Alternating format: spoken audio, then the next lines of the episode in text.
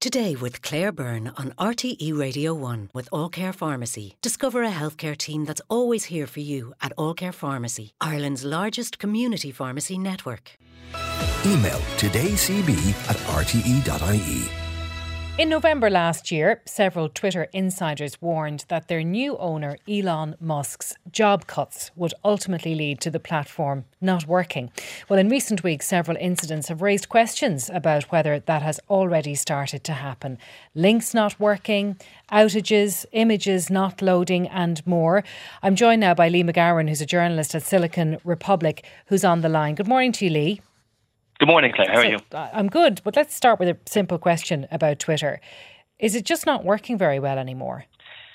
Well, based on the last two uh, last week, the answer would be yes. Unfortunately, it's had uh, two outages within one week time frame, which obviously isn't very good for any social media company, especially not one that has so many eyes on us like Twitter right now. As you said, um, they've cut their staff massively since Elon Musk took over at the end of October last year. They used to be around seven and a half thousand staff.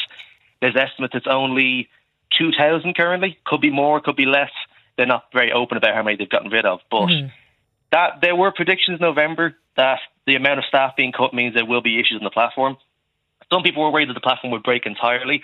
We haven't gotten there yet, but these examples were pretty bad, and there was a, a range of issues that were reported. You know, okay. from the, the website just not working entirely for some people to minor issues with links. It kind of varied from person to person. Okay, and has Twitter given any explanation around those examples that you, you tell us about? Not in the first case. They, from, to my knowledge, they were very quiet. The communication has been pretty bad recently. Uh, personally, I would say the latest one um, that only happened a couple of days ago. Elon said there was a small API change that had massive ramifications due to issues in the code. Now, there's a report by The Verge that claims um, it's because there was a single engineer who has to manage a lot of issues, and they made a mistake.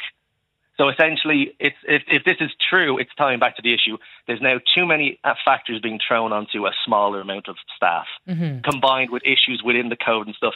Twitter does, if uh, whistleblower reports to be believed, and Elon Musk would even say this, there are issues with some of the software on Twitter.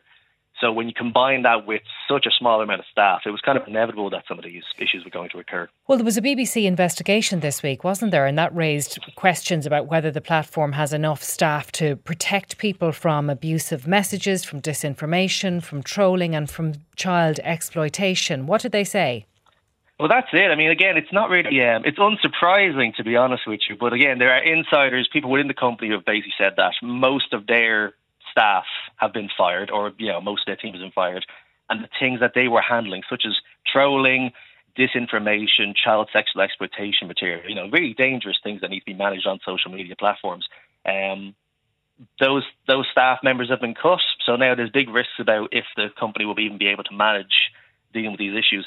Um, the the amount of things that are potentially going to be issues in the future on Twitter are very wide ranging, like targeted harassment campaigns, again, sexual exploitation, um, you know, rape survivors being targeted. Like there's some very dark stuff that could be exploited on this because of the issues now facing the platform. Mm-hmm. Um, this is something that's been impacting social media for some time now.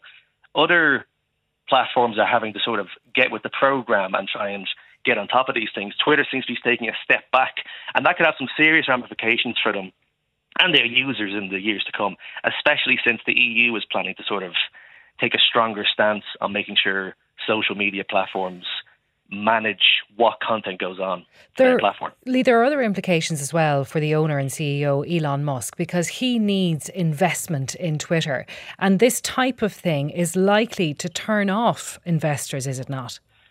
Well, since he's joined Twitter, um, that has been the big issue. He's been a little bit I'll say eccentric on the platform. Some of his handling of you know how he conducts himself has definitely driven some staff members, uh, some investors away. And again, the rise of hate speech and stuff on Twitter has already had an impact on uh, investors and advertisers going onto the platform. Mm-hmm. So that sort of thing isn't really going away. He had a very recent spat with a former Twitter employee and was rather public about his dismissal and certain things he said about him, that um, also had a, another impact. So, can, right can now, we talk, stage, Leigh? Can we talk a bit more about that? That was a very uh, public incident, as you say, with the Twitter engineer who asked Elon Musk publicly on Twitter, "Am I fired?" Take us through what happened then.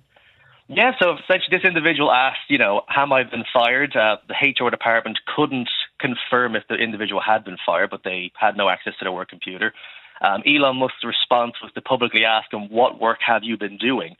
And to then say to people that this particular individual has done no work and claimed as an excuse that he has a disability. In one deleted tweet, he said, um, He's the worst, referring to the Twitter employee, former employee. Now, Elon has since, uh, you know, apologized and admitted he was wrong and all this, but um, it was a very public display um, very disrespectful and you know just not how any manager should be personally not how any manager should conduct themselves on Twitter. Yeah, really but serious because the man in question has muscular dystrophy, dystrophy and is a wheelchair user. I understand. Exactly, and again, now he's. I think he's very public about the fact he has that condition, but it's not a manager's place to disclose, you know, health issues of a staff member. The fact that it might have been impacting his ability to work you know, Elon Musk should not be saying that stuff online. And this particular individual also sold his company to Twitter uh, back in 2021.